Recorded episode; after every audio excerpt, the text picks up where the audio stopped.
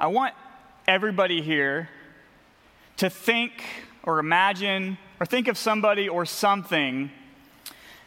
What is the most important thing or most important person in your life? Think about that for a few seconds.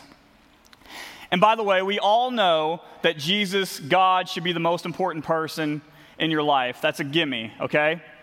Uh, let's not be that Christian that's ready to shame everybody for not thinking of Jesus. You ever had that discussion with somebody actually where you're like, What's your favorite book? Someone goes, Lord of the Rings. Someone else names a book that's trending. And then finally, some Christian always walks up and says, The Bible. And everybody's ashamed for not saying the Bible. Let's not do that. I want you to think for a few moments about what's the second most important. Who's the second most important person in your life? Got that in your head? How would you feel if that person did something to hurt you emotionally? How would you feel if there was a possibility that you would lose that something or someone? How would you feel if you had an argument or fight with that person? At the very least, you'd be hurt, right? The degree to which something is important to us is the degree to which it will affect our lives. The degree to which something is important in our lives, or someone is important in our lives, is the degree to which it will affect our lives. If something or someone is important to us, we will reorient our lives. We will give a lot of time and energy to that thing or that person. Imagine for a second that you thought of a child. I recently became a father, and as cheesy and as sappy and as unoriginal as it sounds, I knew that when I first saw her, my entire life was going to be changed. I experienced a, a kind of love that I've never experienced before. And a lot of us here, we have children. And everyone, I'm sure, has very strong opinions about how you should raise your children. How do you feel when someone tells you how you should be raising your child or corrects you in that? How do you feel about the thought of that child moving away or, God forbid, losing the child?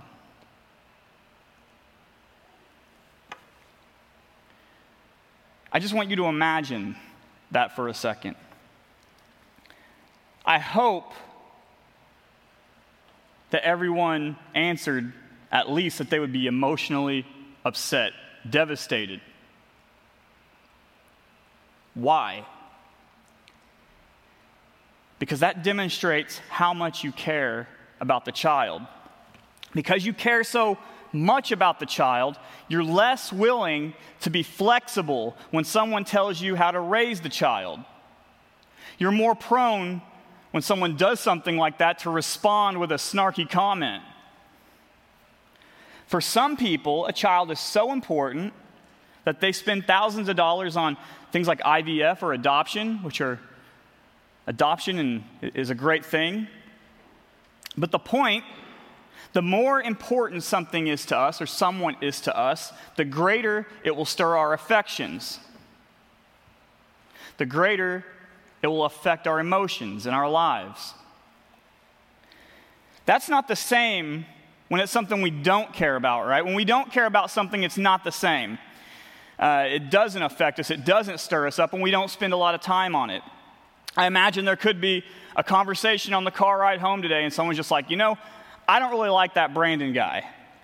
Someone responds, Yeah, me either. What's for lunch? And that's the end of the conversation. That's it. Because you don't care. It's not, a, it's not a big deal to you. I want you to ask yourselves Is the gospel of Jesus Christ so important to us that it takes our time and our energy?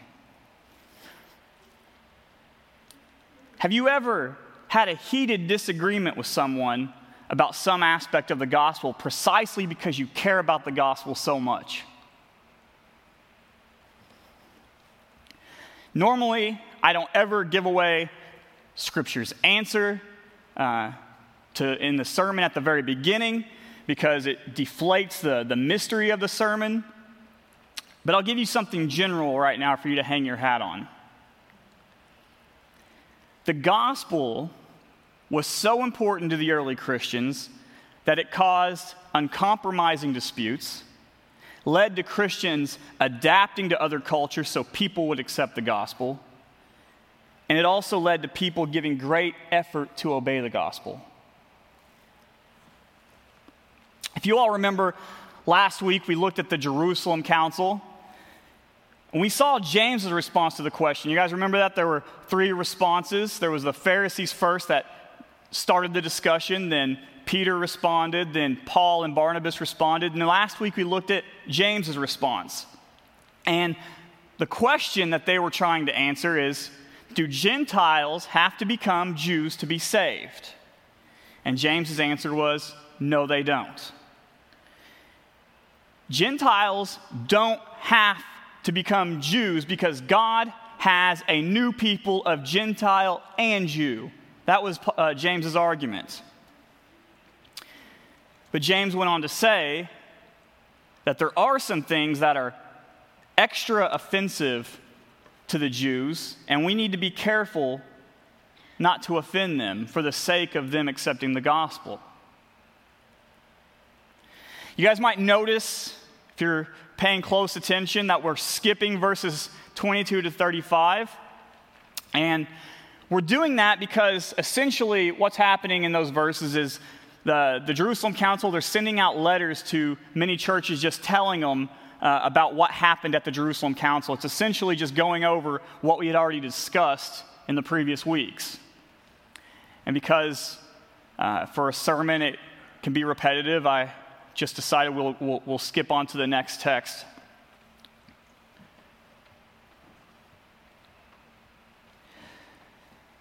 On our text, after the Jerusalem Council, Luke picks up the narrative once again with Barnabas and Paul. If you guys remember, we, we spent a few months looking at Paul and Barnabas' first missionary journey. Paul and Barnabas are friends, they're co workers for the gospel, and they went to a lot of places and planted a lot of churches in the ancient Near East. And Paul, in our text, he says to Barnabas, in my own words, why don't we go back and check on the churches we planted? Why don't we go back and check on all the churches that we planted? Why don't we go check on these believers? Look at verse 36. And after some days, Paul said to Barnabas, Let us return and visit the brothers in every city where we proclaim the word of God and see how they are. So, Paul, he wants to go back to the churches that Barnabas and him visited on their first missionary journey. There's three missionary journeys. Paul has three, Barnabas isn't in all of them. And they're want, wanting to begin what is known as the second missionary journey. So far, so good. Paul and Barnabas both agreed let's, let's go back to these churches, let's go see how they're doing, because they thought discipling was important, it was essential. I heard a pastor preaching on this text uh, a while ago, and he argued that modern day evangelists who will go and set up at a place and speak one time and people come share the gospel, then they go to another place and never return, he says that's unbiblical because Paul and Barnabas did return. But I think that's an oversimplification uh, because we are in an entirely different context. When an evangelist today goes to one place speaks and people accept the gospel, they aren't being abandoned, if that makes sense. Because they, we have a wealth of churches in America where people can go and, and hear the gospel preached and be discipled. Paul and Barnabas are literally planting the first churches. And they are leaving people at churches who have only been Christians for literally months. And so they have to go back and they check on them and disciple them and make sure they're still in the faith. They didn't have the options of the context we have today. Back to our text. Paul and Barnabas agree, you know, let's go back to the churches, let's go check on them, but something else happens that's going to create a problem. Look at verse 37. Now, Barnabas wanted to take with them John called Mark. Who is John Mark? John Mark is the author of the Gospel of Mark. He's also Barnabas' cousin, which is why uh, Barnabas naturally wanted to bring him along in the gospel work. But Paul has a problem with taking John Mark. Look at verse 38.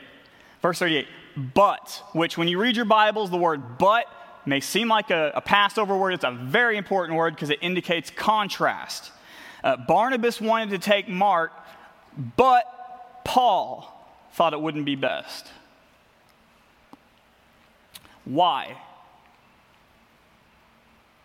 Why does Paul not want to take John Mark?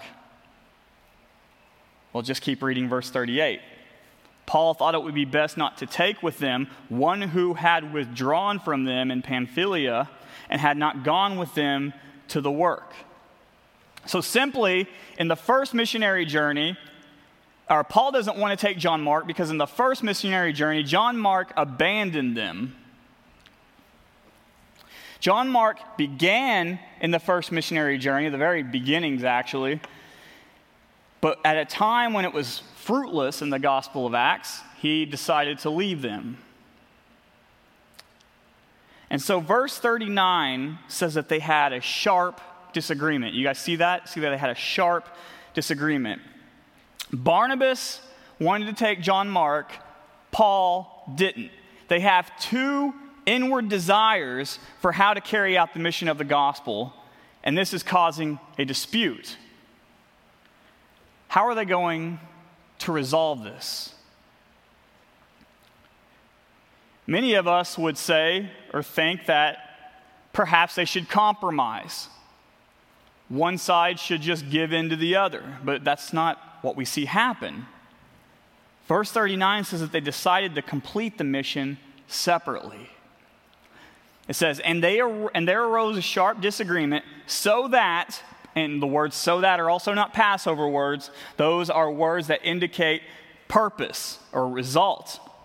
And the words so that they separated from each other, Barnabas took John and went one way to Cyprus. And then Paul took Silas and he went another way. I don't believe that this was an ugly dispute between these two.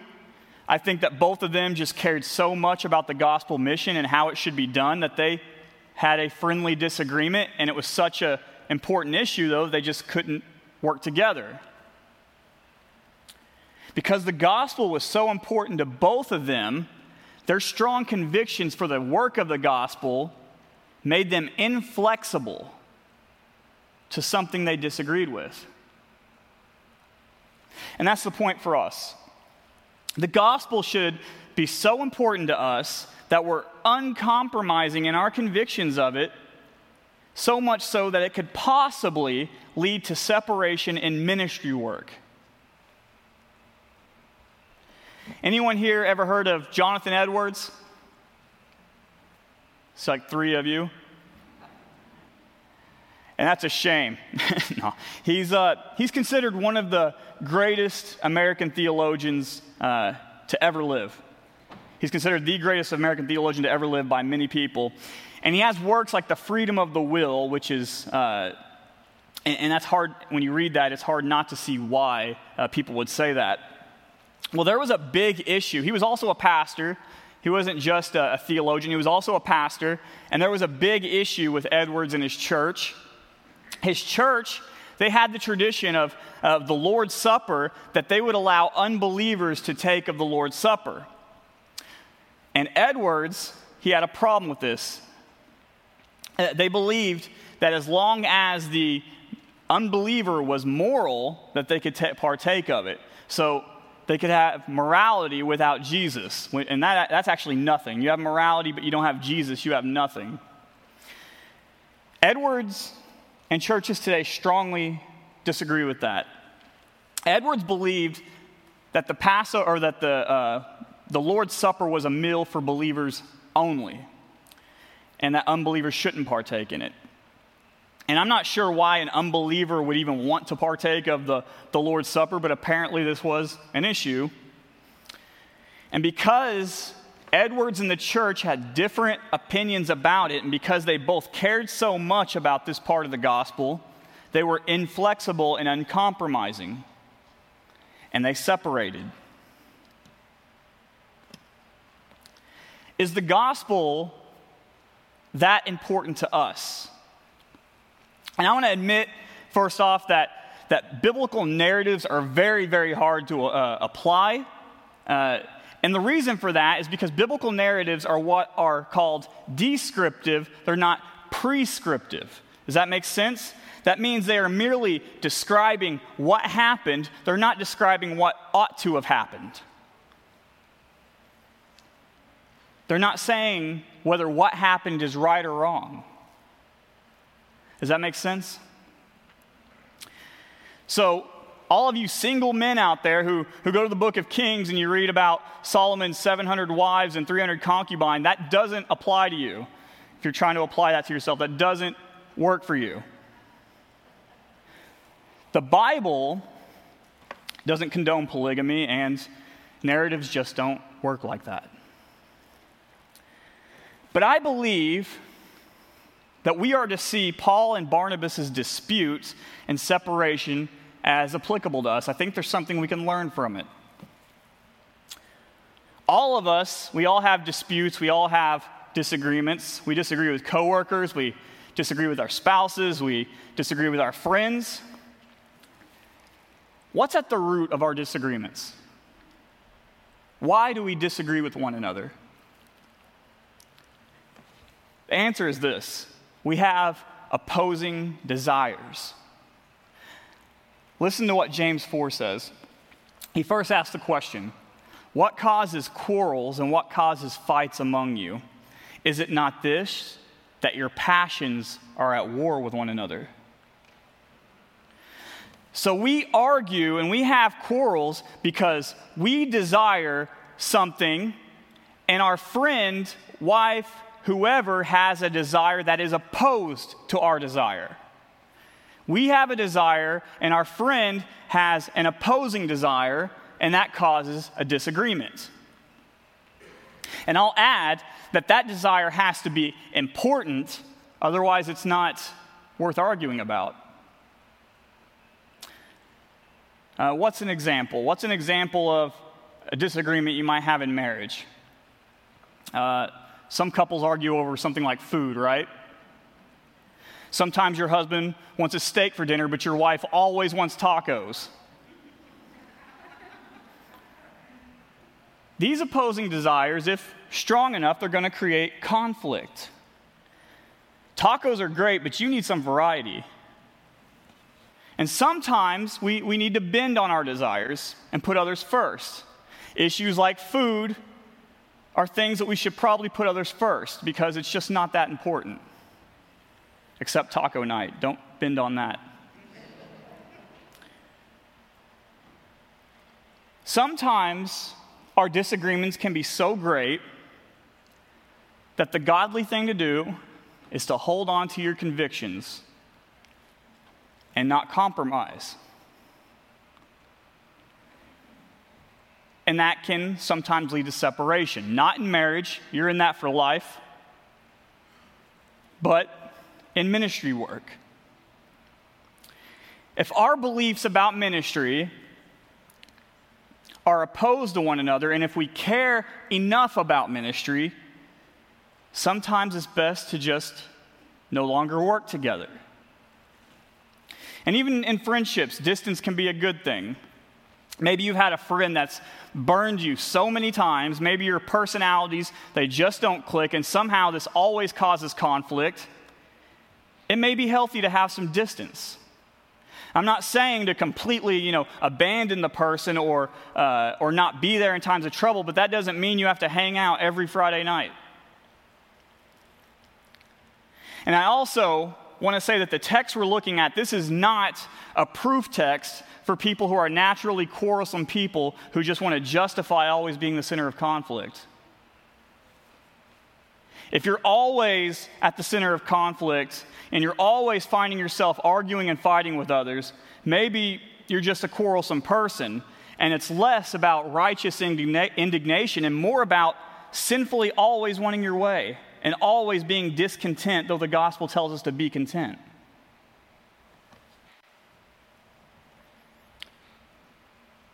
Is the gospel important enough that you would have a disagreement about it? Let's keep going. So we continue and we go into chapter 16. We see that Paul goes on to Derbe and Lystra. And while there, he meets a man named Timothy. And, and, Timothy, he would become Paul's companion. I'm sure you guys know who Timothy is. He's the recipient of two New Testament letters. And at the end of verse 1, it teaches that Timothy was a half Jew and a half Gentile. Listen to what it says Timothy, the son of a Jewish woman who was a believer, but his father was a Greek. Why is that so important that Luke mentions that? Because it explains why Timothy wouldn't be circumcised. For whatever reason, the parents did not uh, decide to uh, follow the, Timothy's Jewish uh, traditions and have him circumcised. They didn't do that. But look at what Paul does, verse 3. Paul took Timothy and circumcised him. Why did he do that? If you've been following along in Acts, you should be perplexed about why Paul circumcised Timothy. Because just last week, we saw that the Jerusalem Council decided that it wasn't necessary for Gentiles, or Jews for that matter, to be circumcised in the new covenant. In the book of Galatians, uh, Paul says that if anyone accepts circumcision, he says Christ will be no advantage to you. He actually says, You think you're just cutting off flesh, you're actually cutting off Christ. But now he's circumcising Timothy. Why? Verse 3 because of the Jews who are in those places. That's the reason, that's the grounding statement. That's the reason it happened. So, this is the same reason we saw last week why James said that Gentiles should follow some food laws to not offend the Jews.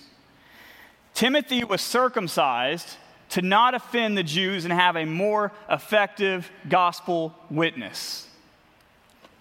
You guys see that? Paul believed that circumcision for justification was damning. If you're trying to be circumcised to get a right relationship with God, that's damnable, according to Paul. But if you do it to win souls, circumcision is okay. He knew that simple external actions that we do are not the ultimate indicator of sin. He knew that God looks at the heart and he knows the motivation for getting the circumcision.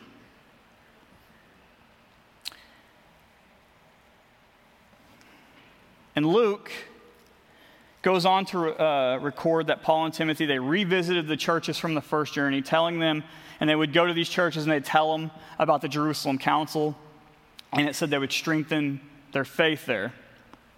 So we see that the gospel was so important uh, for people to accept the gospel to, to Paul and Timothy that they wanted to remove any unnecessary stumbling block to the Jewish people. The gospel was so important that they would adapt and submit to circumcision to win souls. The Christian life involves adaptation. I'm sure uh, most of us have probably heard of, uh, uh, of the Trojan horse story in the Odyssey. In order for the Greeks to enter the city of Troy, they made a Trojan horse and, and they hid inside the Trojan horse. And they did this so that the Trojans would accept the horse and un- unknowingly allow the Greeks into the city of Troy. They put on the appearance of something they didn't agree with to gain a foothold to something more important. Though that's not a perfect illustration, Paul and Timothy did something they didn't agree with, circumcision, so that they could gain an entry point for sharing the gospel with the Jewish people. There are different beliefs about evangelism. You hear some people say, just preach the gospel. You guys ever hear that? Just, just preach the gospel. And what they often mean by that is that the context and the beliefs of that person aren't ultimately very important. And yes, of course, the gospel is the power to save. The gospel is the power of God to save people. But if we just preach the gospel without taking into consideration the context, why does Paul do it here? Why does Paul do it here? Why does he not just go and preach the gospel? Why does he circumcise Timothy? It's because, yes, the gospel saves, but we shouldn't do something intentionally offensive so people won't even hear our gospel message. That'd be like going to the Middle East and trying to share the gospel as a woman in shorts or in jeans. They're going to be offended and they don't want to hear that message. They're going to think that your message, because you wear these clothes, is so opposed to what we believe.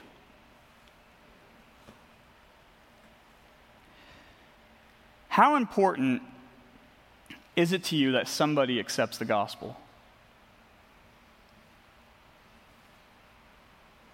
How important is it to you that someone accepts the gospel? Obviously, you don't have to circumcise someone, but have you thought about taking an interest in your coworkers' hobbies and interests as a potential entry point to sharing the gospel? Have you considered something like putting on a barbecue for your neighborhood and mixing together your Christian friends with your unbelieving friends. Adapt to your surroundings and context to share the gospel. And the last point the, the gospel spurs obedience. We've seen that the gospel can lead to separation and adapt- adaptation. It should lead to adaptation, but finally, it should lead to obedience. I'll admit these verses, they have something very perplexing about them. If you look at verses 6 and 7, you'll see twice that the Holy Spirit wouldn't allow Paul to preach the gospel in certain locations. Into verse 6, Paul, having been forbidden by the Holy Spirit to speak the words in Asia. Verse 7, they attempted to go into Bithynia, but the Spirit of Jesus did not allow them. You guys see that? Jesus said to make disciples everywhere. So, why would the Holy Spirit keep the gospel from going to these places? There's a lot of speculation as to why, but what we know at the very least is that this was a temporary restriction. It was a temporary restriction. God had a different route that he wanted Paul to take, and he would allow other people to take the gospel to those areas at a later time. And I think the answer is in our text. For some reason, he didn't want them going that far east, but he did have a place he wanted them to go when he arrived in Troas. It says God tells Paul a vision by having a man in Macedonia say, Come over to Macedonia and help us. So that's where God wanted Paul at. When Paul saw the vision, he was obedient to it. Notice the urgency, verse 10. When Paul seen the vision, immediately we sought to go into Macedonia, concluding that God had called us to preach the gospel to them. So we see that God's command and the gospel was so important to Paul that he set aside his own desires to go to the places he wanted to go and without hesitation followed God's will to go where he wanted him to go. Paul wanted to go more east, God wanted him to go to Macedonia, and Paul immediately followed and obeyed. And I'm sure most of us here are very careful to follow the laws of our nation, and we should be, but we should be more careful and more quick to obey God. Though I believe some cultures where Scripture isn't established, and in some places where Scripture is not established, I think God, in those places where there's no Bible, God still uses miraculous gifts. But to us here in America, God speaks to us in His Word. So, unlike Paul, who received a vision, I think that's less likely to happen in a place here like America where the Word is established. And so, because we have the Word, the Word is where God speaks to us. And we should have the same urgency to follow the Word of God as Paul did. There's a, a doctrine that used to be uh, very popular and a favorite among the Puritans that's not really spoken about much today. It's called staying awake. And no, I'm not talking about being woke like the culture says today. I'm talking about, they, uh, Jesus talks about, you know, the virgins trimming their lamps and, and staying uh, awake while the, waiting for the servant. It's this idea of a being attentive, being ready, being quick to observe and follow God's commands. That's the point of staying awake. It's not drifting asleep and, and being lulled to sleep by sin.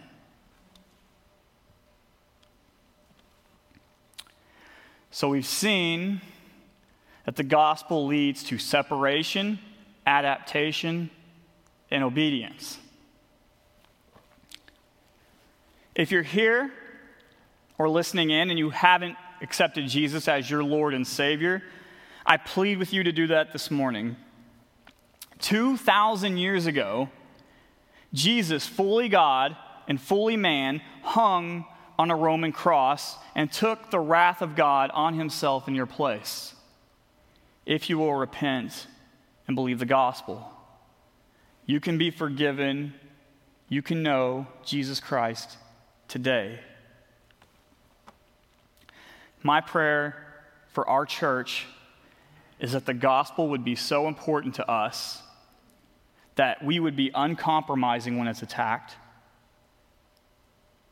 It'll lead us to adapt and share the gospel with our culture and with our, our town. And it will lead us to obedience. Let's pray. Father, thank you once again for your gospel, the gospel of your Son. Thank you for the gift of your Son, Jesus Christ. I pray that you would work on our hearts this week to help us have a greater appreciation and understanding for it. Help us to not be lulled to sleep by sin and be attentive and ready to immediately obey and be careful to observe your commandments. And I pray this and I ask this in Jesus' name. Amen.